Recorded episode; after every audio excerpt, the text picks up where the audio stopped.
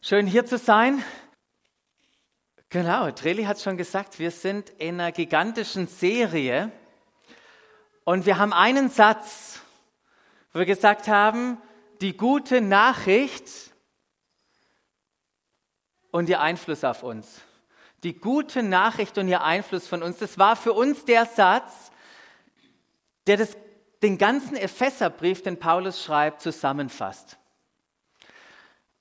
Dieser Brief hat sechs Kapitel und an die haben wir uns wie gute Deutsche gehalten und arbeiten jetzt jeden Sonntag ein Kapitel nach dem anderen ab. Und ihr habt jetzt schon aus den logischen Schlussfolgerungen habt ihr schon gezogen, dass wir heute mit dem vierten Kapitel starten und wir schauen ein bisschen zurück auf das, was wir in den ersten drei Kapiteln, was hat Paulus dort gemacht? Dort hat er angefangen,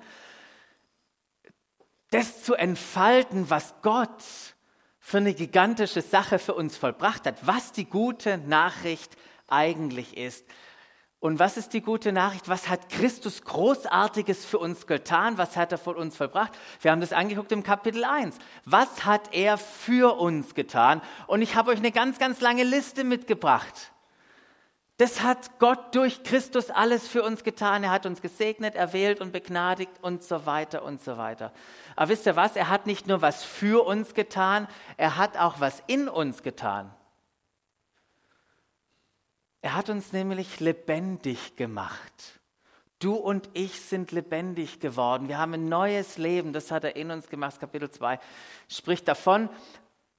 Aber er hat nicht nur was mit uns ganz individuell gemacht, sondern und das ist das Gigantische, er hat auch etwas zwischen uns gemacht. Er hat Menschen, die so unterschiedlich sie auch nur sein könnten, zusammengebracht und hat gesagt, wisst ihr was, ihr seid es eine Familie. Das hat uns ja schon mit seinen Jüngern ein bisschen so angedeutet, wie er die zusammengestellt hat. Das sind ja auch ganz interessante Kombinationen. Aber jetzt erklärt Paulus auch, und wir haben das bei den Männern, wir treffen uns immer um 6.30 Uhr am Donnerstag und lesen in der Bibel und haben da jetzt gesagt, ja, dann machen wir den Epheser gleich mit, dass wir so drin richtig aufsaugen, diesen Text. Und wir haben den gelesen und gedacht, sag mal, das ist ja krass, was wir hier lesen. Dass Juden mit einer Perspektive von heilig, nicht heilig, wir sind abgesondert und so weiter, sich darauf einlassen, dass jetzt plötzlich andere Menschen dazukommen, dass auch für die die gute Nachricht gilt. Und deshalb ist Paulus so begeistert und sagt, mir dem Allergeringsten, den hat er die Botschaft anvertraut, jetzt auch zu diesen Völkern hinzugehen und genau das zu verkündigen und ihnen mitzuteilen, hey, Gott hat was zwischen uns gemacht, ihr seid Teil dieser Familie geworden. Und das ist ein Wunder, davon haben wir letzte Woche erzählt, so ähnliches Wunder, wie er die, die Menschen aus Baden und die Schwaben zusammengebracht hat. Und heute Nachmittag um 13.30 Uhr, während wir noch am Pizza- und Nachtischessen sind, werden wir sehen, ob das im Fußball auch noch so funktioniert oder nicht, wenn heute ein Bundesligaspiel ist. Zweite Liga, okay, gut. Ich weiß nicht, wie es euch ging. Als ich mich wieder mit diesem Brief beschäftigt habe und eingetaucht bin in das erste und das zweite und das dritte Kapitel, da habe ich mich gefühlt wie Paulus wie Paulus, als er es geschrieben hat, der gesagt hat, wow, nachdem ich das alles geschrieben habe, wisst ihr, ich kann gar nicht anders, wenn ich mir das alles vor Augen male, was Gott durch Christus, in Christus für uns gemacht hat. Ich kann gar nicht anders, als auf meine Knie zu gehen, anbetend vor Gott zu stehen, ihn zu preisen, ihm Dank zu sagen für das, was er getan hat, weil als Paulus das aufgeschrieben hat, genau an Kapitel 3 am Ende kommt er dahin und sagt, wisst ihr, wisst ihr was jetzt, ich muss jetzt einfach beten und dieses Gebet schreibe ich auf. Und schreibt dieses Gebet auf. Ähm, und ich möchte es kurz beten und, und schließ doch deine Augen und, und denk doch mal kurz, du wärst in Ephesus gewesen und Paulus hätte für dich gebetet.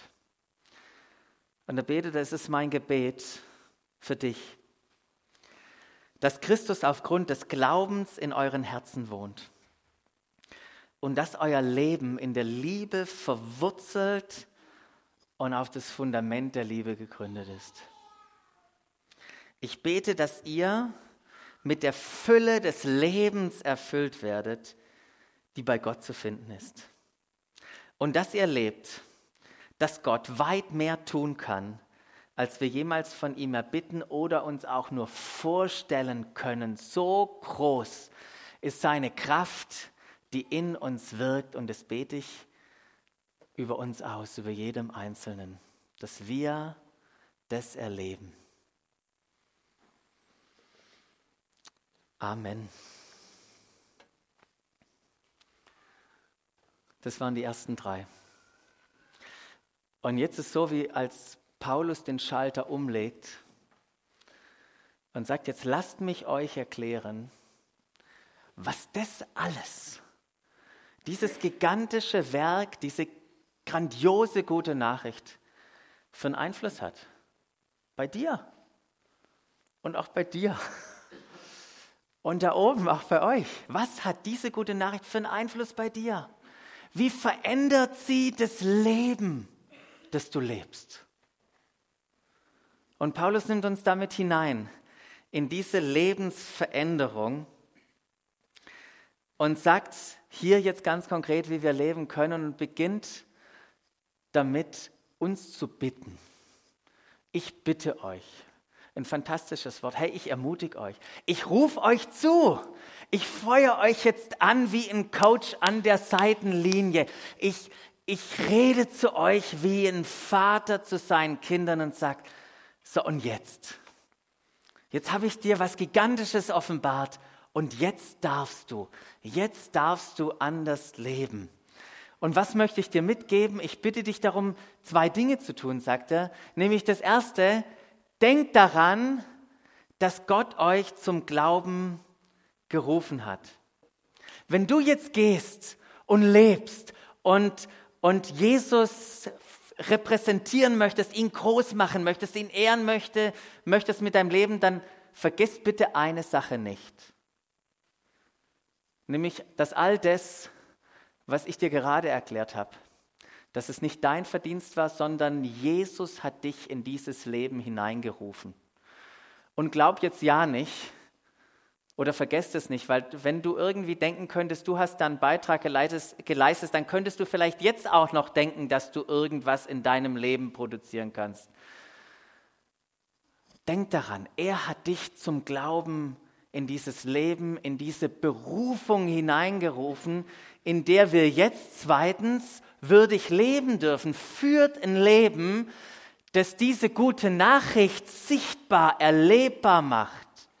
Und zwar nicht nur für dich, sondern auch für die Menschen in deinem Umfeld, dass sie dieses Leben erleben. Das, das Wort führen, das ist so ein schönes Wort, das könnte man auch übersetzen mit umherwandeln, um, wenn wir in unserem Leben umhergehen. Ja, morgens aus dem Bett zur Kaffeemaschine gehen und dann in, vor dem Spiegel stehen und irgendwann zur Arbeit gehen und auf dem Weg zur Arbeit andere Verkehrsteilnehmer äh, mit denen konfrontiert werden und andere Sachen passieren in unserem Leben. Wenn wir da drin wandeln, dann dürfen wir das würdig machen, dann darf Jesus da groß werden dadurch. Gott wünscht sich, dass das im, in unserem Leben sichtbar wird. Und du und ich, wir wurden nicht nur lebendig gemacht, oder das ist, was mit uns passiert ist, wir wurden lebendig gemacht aus Gnade, durch Glauben für gute Werke. So haben wir das im zweiten Epheser auch gehört. Hey, da hat Gott was vorbereitet und unsere Verantwortung, unsere Aufgabe ist es jetzt, da hineinzutreten in das, was er für uns vorbereitet hat.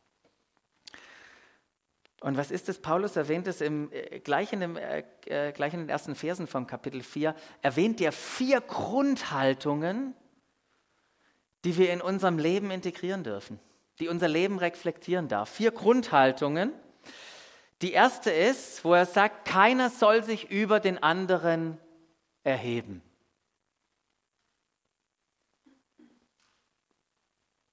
Also nochmal, Paulus sagt, hey, vergess es nicht, dass Gott dich in dieses Leben gerufen hat und jetzt leb würdig darin. Und das Erste, was du tun kannst, ist, keiner soll sich über den anderen erheben. Denk jetzt nicht, du bist besser als jemand anderes. Ist, die Elberfelder übersetzt hier das mit dem Wort Demut. Ähm, Demut ist ja nicht gering von sich denken. Das dachte ich immer früher. Oh, jetzt bin ich mal schön demütig und ja, ich, ich kann das nicht so gut und dachte ich irgendwie, das ist so geistlich, das so zu formulieren, bis ich entdeckt habe, nee, Demut hat was mit der richtigen Selbsteinschätzung zu tun. Das ist Demut. Das hat nichts mit irgendwas anderem zu tun. Das heißt, ich, ich, ich weiß, wer ich bin, ich, ich bin geliebt, ich kann mich richtig einschätzen. Es ist interessant, dass das ein Begriff ist, der aus dem, aus dem äh, ganzen Militärischen kommt, wo Soldaten genau wissen, was ihre Rolle ist. Das ist meine Rolle und ich weiß, wie wichtig der neben mir ist und der hinter mir ist und so weiter und es sah seinen richtigen Platz zu finden. So, wenn man sowas liest, dann können wir jetzt mal fragen, mal, trifft das eigentlich auf mich zu? trifft das auf mich zu, dass ich mich nicht über andere erhebe? Das war die erste Grundhaltung. Dann geht es weiter. Im gleichen Vers sagt Paulus, seid vielmehr allen gegenüber freundlich und geduldig. Die zwei Wörter, die hier in der Elberfelder sind, ist es Sanftmut. Ähm, ist auch so ein schwieriges Wort, gell? Sanftmut. Sind es so die Weicheier oder muss man da so kuschelig sein? Was ist, was ist denn eigentlich Sanftmut? Ein anderes Wort für Sanftmut wäre Wohlwollen. Jemand anderem etwas Gutes wollen. Das ist Sanftmut. Und das geht nicht nur um irgendwas zu tun, sondern wir reden ja hier gerade ums Herz, eine Herzenseinstellung die ich habe, habe ich das als innere Herzenseinstellung. Das andere Wort, und wünsche ich anderen Guten, das andere Wort hier für geduldig ist Langmut. Auch so ein richtig schönes Wort. Und da geht es nicht darum, dass ich geduldig warten kann in der Kfz-Zulassungsstelle, bis meine Nummer aufgerufen wird. Oder ich habe eine Bewerbung geschickt und hoffe, dass ich die jetzt irgendwann zurückkriege.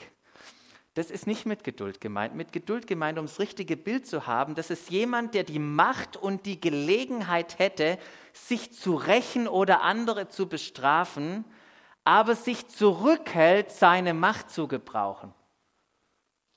Puh. Das ist mal ein ganz anderes Bild von Geduld. Könnte sich jemand rächen, da könnte jemand was tun und er hält es zurück. Wisst ihr, wie langmütig, wie geduldig unser Gott ist? Der alles zurückgehalten hat, obwohl er es tun, hätte tun können. Und wie ist es bei uns? Und dann die letzte der vier Grundhaltungen, auch im gleichen Vers, sagt Paulus, und geht nachsichtig und liebevoll miteinander um. In der Elberfelde sagt einfach nur, ertragt einander in Liebe. Ertragen hört sich so schlimm an das ist gar nicht so negativ da gemeint. Ähm, und es ist nicht irgendwie was Aktives, sondern interessant, wie dieses Verb auch steht, dass wir ähm, liebevoll miteinander sein. Das ist etwas, was hier passiert ist, ob wir der Liebe Gottes in unserem Leben Raum geben, damit sie zum Vorschein kommt. Lassen wir die Liebe Gottes in unserem Leben wirken. dass die Liebe Gottes uns nachhaltig, äh, nachsichtig und liebevoll miteinander macht. Und schafft die Liebe Gottes, die ist in dir.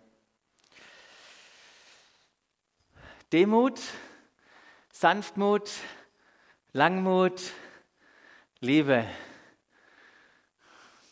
Vier große Wörter, hä? Für große Grundeinstellungen. Ich habe jetzt keinen Test mitgebracht. Aber überleg doch mal. So von 1 bis 10, für jedes von denen. Hm.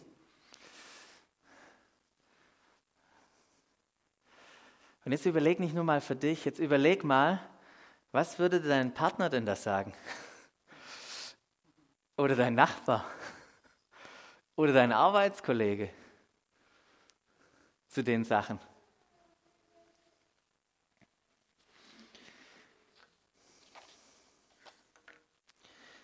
Was mir ganz wichtig ist heute Morgen,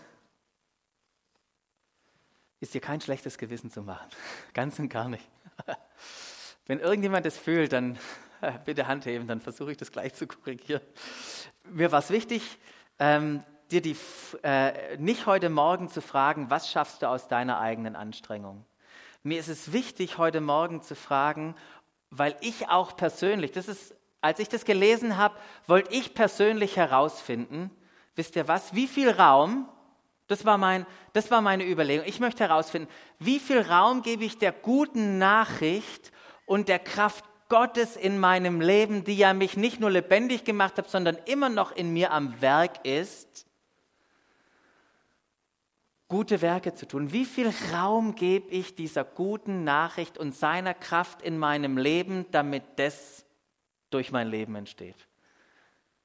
Versteht ihr das? Nicht, wie kann ich mich jetzt anstrengen, was zu tun, sondern wie viel Raum gebe ich dem, damit es aus meinem Leben entspringt. Weil Sanftmut, Langmut und Liebe, das ist eine Frucht des Geistes. Und die produzieren wir nicht selber, das ist etwas, was Gott in uns tut. Wie also bekommt, und das ist meine Frage für heute, wie bekommt diese gute Nachricht, von der Paulus spricht, wie bekommt der Geist Gottes so viel Raum in meinem Leben, damit mein Leben Jesus reflektiert? Wie passiert es? Und Paulus, und Ihr könnt in, in, den, in das Kapitel 4 mal reinschauen, der gibt uns zwei Schlüssel. Zwei Schlüssel, wie die gute Nachricht und der Geist Gottes Raum in uns bekommt. Der erste Schlüssel, wie die Dinge Raum bekommen in unserem Leben, ist es geschieht im Miteinander.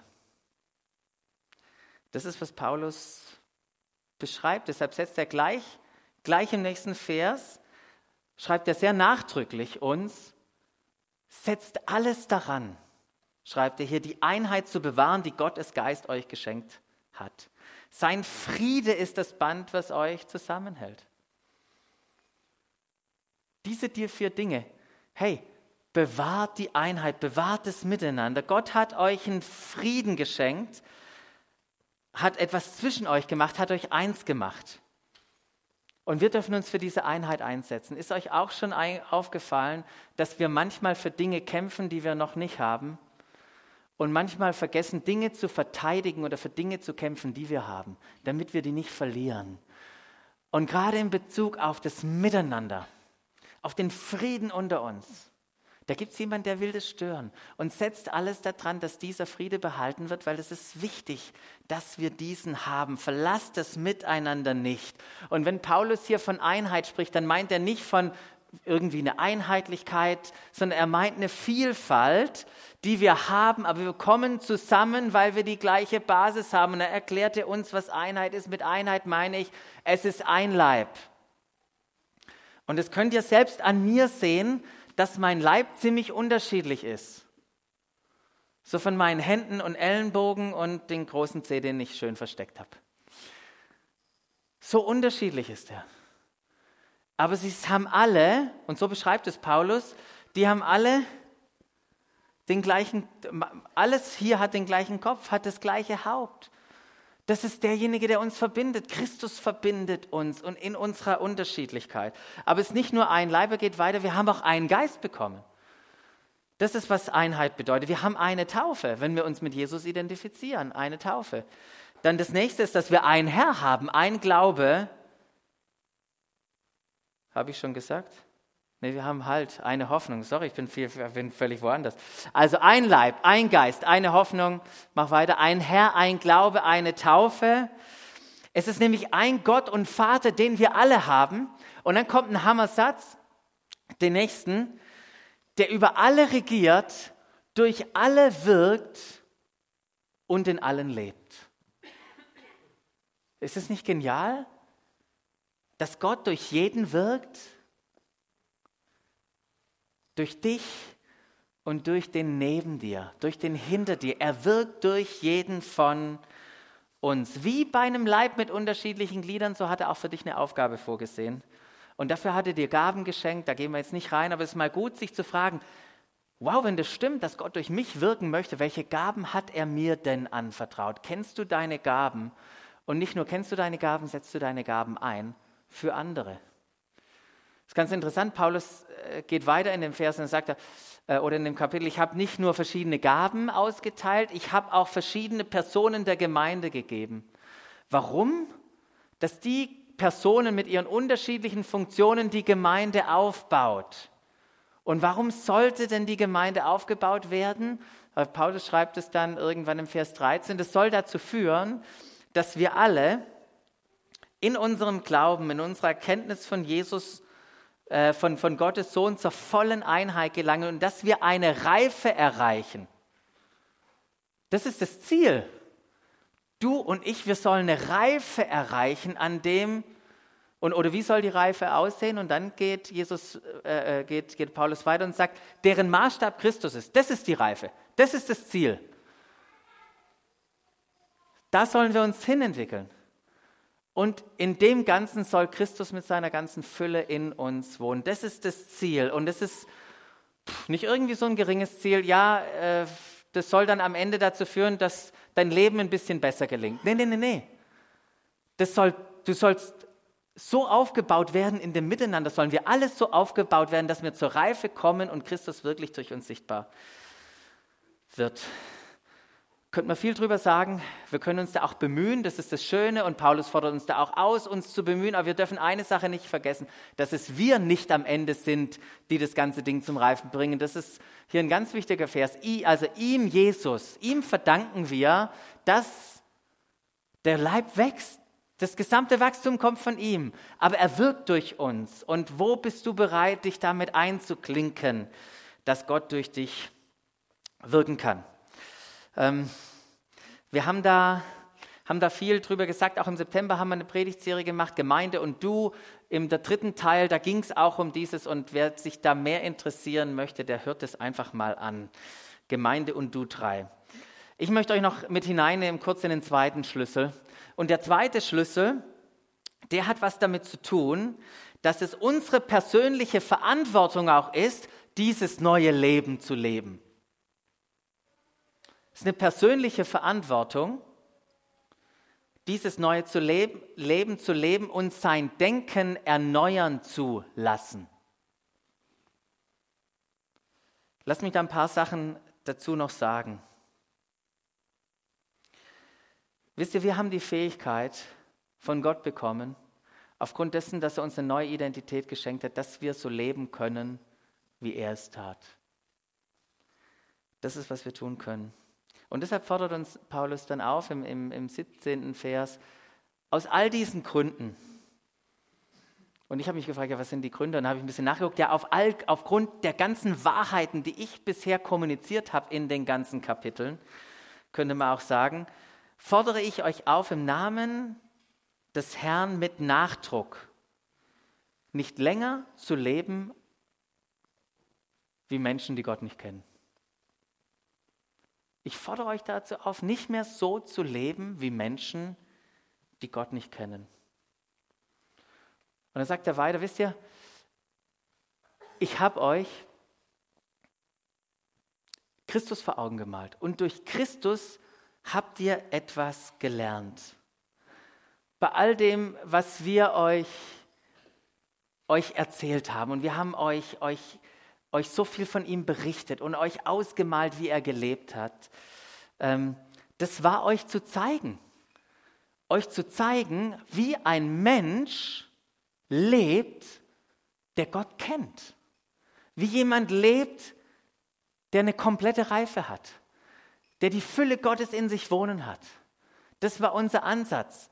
Deshalb haben wir da von Jesus berichtet. Und, ähm, und wenn wir Jesus angucken, hat er das genauso gesagt? Er hat nicht gesagt, ich aus meiner eigenen Anstrengung kann das so wunderbar tun. Was hat Jesus gesagt? Ich tue das, was ich den Vater tun sehe. Ich rede nicht meine Worte, ich rede die Worte vom Vater. Alles, was er tat, geschah aus dieser Beziehung mit dem Vater. Geschah aus dem, dass er Gott kannte, durch und durch. Aber die ganzen Schreiber des Evangeliums, die, die, die malen uns Jesus ja nicht irgendwie groß und sagen, Mensch, der hat es doch toll gemacht. Und wenn ich Jesus angucke und sage, das, was er tan, getan hat, dann stehe ich auch manchmal da oder lese es und denke, wow, Wie großartig ist das? Aber es war nicht nur da, das zu beschreiben, damit wir darüber staunen können, sondern Jesus ist gekommen, er kam in diese Welt, um uns zu ermöglichen, genauso zu leben wie er. Genauso zu leben wie er. Deshalb kam er in diese Welt. Und deshalb sagt Paulus auch im 22. Vers, ihr braucht also nicht mehr so weiterzuleben, wie ihr bis dahin gelebt habt. Denn ihr habt den alten Menschen abgelegt. Und ähm, ich bin da gerade dabei, eine Bibelübersetzung zu machen, wie ihr seht. Nee, bin ich nicht. Aber ich habe einfach meine NGÜ angeguckt und da bin ich mal in die Elberfelder rein und habe mal die Zeitformen angeguckt und da wusste ich, wie wichtig es ist. Und ich möchte euch da ermutigen, ähm, bei so fundamentalen Stellen, wie bei so einer, nicht nur einfach, einfach in einer Bibel zu lesen, sondern nehmt mal mehrere Übersetzungen zur Hand, weil wenn ihr da richtig reinguckt, auch im, im Griechischen, in der Zeitform, dann merkt ihr das, dass diesen alten Menschen ablegen, dass das eine einmalige, punktuelle Handlung in eurem Leben war. Das ist ganz wichtig. Manchmal versuchen wir ja immer wieder den alten Menschen zu abzulegen, aber wenn er einmal abgelegt ist, dann ist er abgelegt. Und ich habe äh, überlegt, wie ist das, was ist das für ein Beispiel? Und mir ist keins, äh, keins einge, eingefallen. Wie das ist aber manchmal da, Gut, wenn man einen Rucksack abfällt, äh, ablegt, dann merken, boah, jetzt habe ich was abgelegt. Vielleicht sollten wir das Bild haben. Äh, manchmal denken wir, wir haben was abgelegt, wir haben es aber immer noch irgendwie. Aber es ist wirklich die Zeitform, wir haben es einmal punktuell abgelegt. Du hast einmal den alten Menschen abgelegt. Und genauso haben wir auch einmal einen neuen Menschen angezogen der nach Gottes Bild erschaffen ist und dessen Kennzeichen Gerechtigkeit und Heiligkeit ist. Oder sind die sich auf die Wahrheit gründen. Und weil dem so ist, dürfen wir uns nun in unserem Denken erneuern lassen durch den Geist Gottes in uns. Ich hoffe, ihr versteht es, was ich, welchen Punkt ich machen will. Wir haben den alten Menschen einmal abgelegt, wir haben den neuen Menschen einmal angezogen und dürfen jetzt unser Denken erneuern lassen und uns fragen, was das für unser Leben jetzt bedeutet. Und es ist so wichtig, dass wir verstehen, wer wir sind, weil du wirst so leben, was du über dich denkst. Das Denken ist so entscheidend. Macht Paulus immer wieder, macht er diesen Punkt, hey, dein Denken ist so entscheidend, dein Denken bestimmt, wie du lebst, deine Identität bestimmt dein Verhalten. So, und wie lebt jemand nun kon äh, konkret? Da geht Paulus auch drauf ein in den nächsten Versen. Und er sagt, darum legt alle Falschheit, alle Lüge ab. Interessant ist es auch wieder, dass es hier legt ab, ist einmal eine punktuelle Handlung. Ich lege einmal Lüge ab. Und dann geht es weiter und dann sagt er, und haltet euch an die Wahrheit, wenn ihr miteinander redet. Wir sind doch Glieder ein und desselben Leibes. Und das dürfen wir immer wieder tun. Das ist nämlich hier redet eine andauernde lineare Handlung. Und da finden wir so viele Sachen in der Bibel davon, wo Gott, äh, der Paulus uns oder Gott uns durch Paulus herausfordert. Hey, tut es kontinuierlich. Redet davon. Liebt eure Feinde nicht nur einmal kontinuierlich. kontinuierlich. Liebe Jugendlichen, esst, was euch vorgesetzt wird. Ja, nicht nur einmal, sondern kontinuierlich, so heißt es drin. Das tut zu meinem Gedächtnis. Was tun wir zu seinem Gedächtnis? Wir feiern das Abendmahl. Wie oft macht ihr das? Nur wenn ihr zufällig hier seid, wenn wir das einmal im Monat anbieten, wenn ich es nicht vergesse. Wie oft machen wir das? Uns daran erinnern, was er tut. Und dann macht Paulus eine ganz, ganz lange Liste. Und da gucken wir jetzt nicht rein, was man da alles machen kann. Aber ich habe euch eine Liste noch mitgebracht, was wir stoppen sollen und was wir kontinuierlich machen sollen. Wir wollen aufhören zu lügen, die Wahrheit reden, nicht mehr zornig ins Bett gehen, ja, sondern Friedenstifter sein. Nicht mehr stehlen, ja, richtig jetzt arbeiten mit den eigenen Händen, so was Richtiges, richtig schaffen. Das ist ein richtiger Vers für uns Schwaben. Und äh, wenn du es gut machst, da bleibt noch was übrig und das kannst du weitergeben. Und ich kann auch nicht so richtig Schwäbisch schwätzen, das schaffe ich auch nicht. Ähm, Bitterkeit, lästern brauchen wir nicht mehr, sollen ermutigen, vergeben, Selbstdisziplin üben und so weiter. Das sollen wir alles tun. Eine ganz schöne Anforderungsliste. Und wenn man mit so Listen konfrontiert, ich weiß nicht, wer lebt noch komplett so? Handzeichen, wer lebt noch komplett so? Passiert nichts. Es gibt trotzdem Pizza. Und sag mal, wer lebt komplett so? Ah, da hinten war einer. Sehr gut. Wer lebt irgendwie dazwischen? Wer, wer lebt dazwischen? Ja, wir leben alle dazwischen. Alle leben wir dazwischen. Ich habe es abgelegt und irgendwie, irgendwie mache ich trotzdem vieles damit noch. Und ich frag, frag, möchte ich fragen, wie gehst du mit dem um? Wie gehst du damit um, wenn du so Sachen liest? Weil das ist nicht nur im Epheserbrief so, das ist auch in anderen Briefen so. Da steht das, das sollst du tun, lass es, mach es. Und was passiert tatsächlich? Hm, ich mach's doch wieder. Wie gehst du damit um? Und was denkst du über dich, wenn du dich hier ertappst? Was denkst du über dich, wenn du lügst? Und was denkst du über dich, wenn du es nicht hinkriegst, dich abends zu versöhnen, bevor du ins Bett gehst.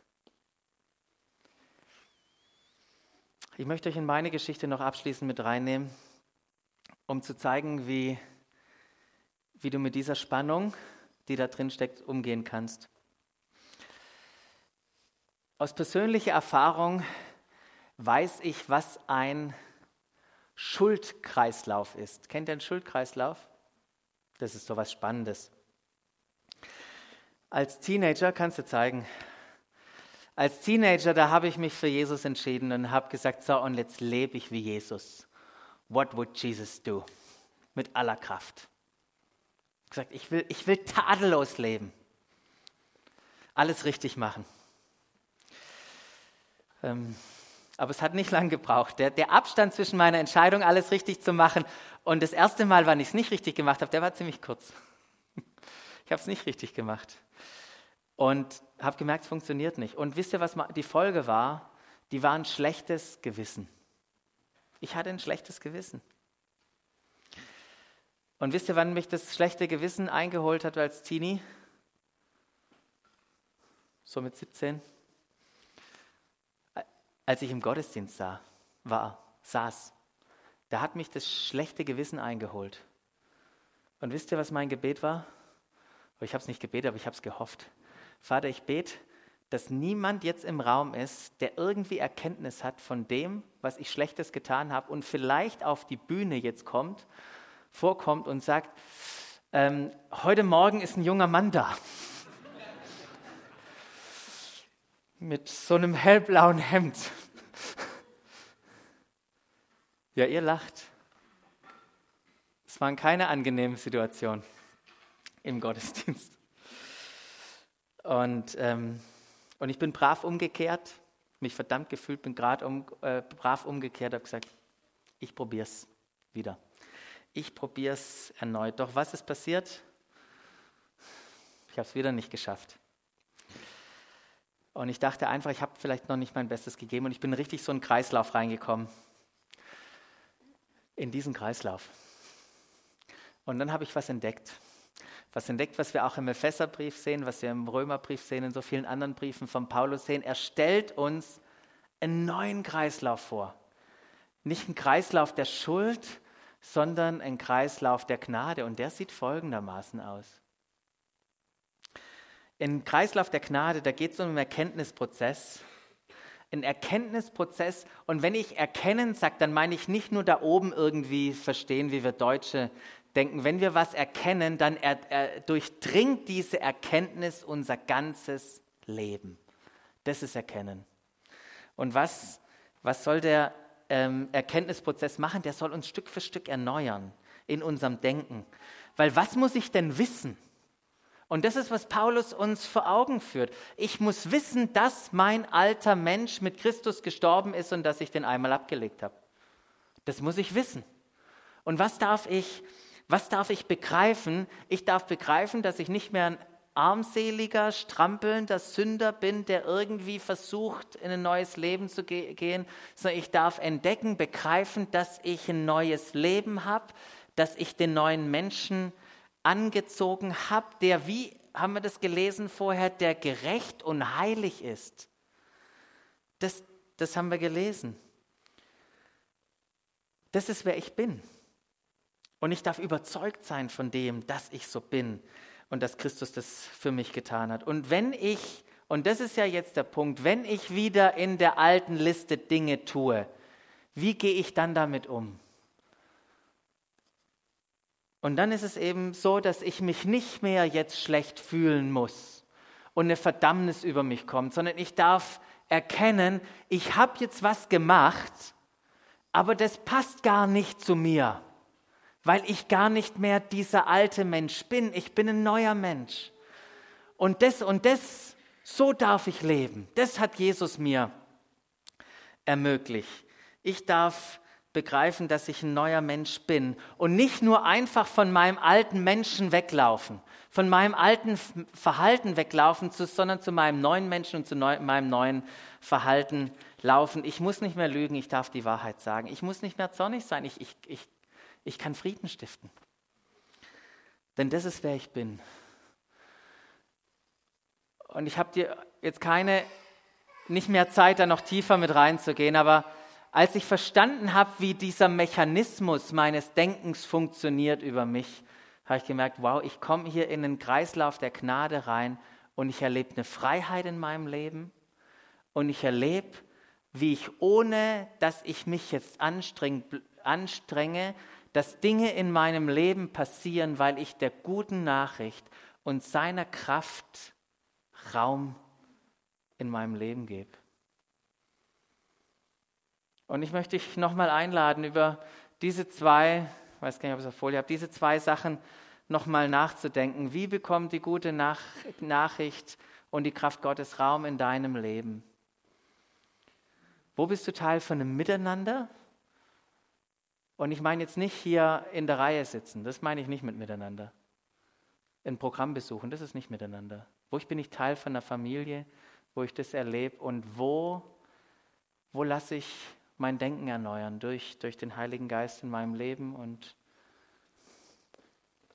Aber schließ doch deine Augen und komm doch nochmal mit Gott ins Gespräch.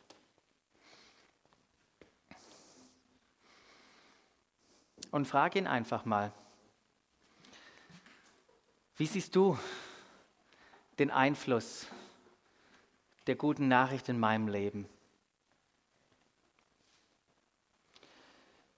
Frag den Heiligen Geist, hey, wie viel Raum gebe ich dir in meinem Leben? Damit all das, was du tun möchtest,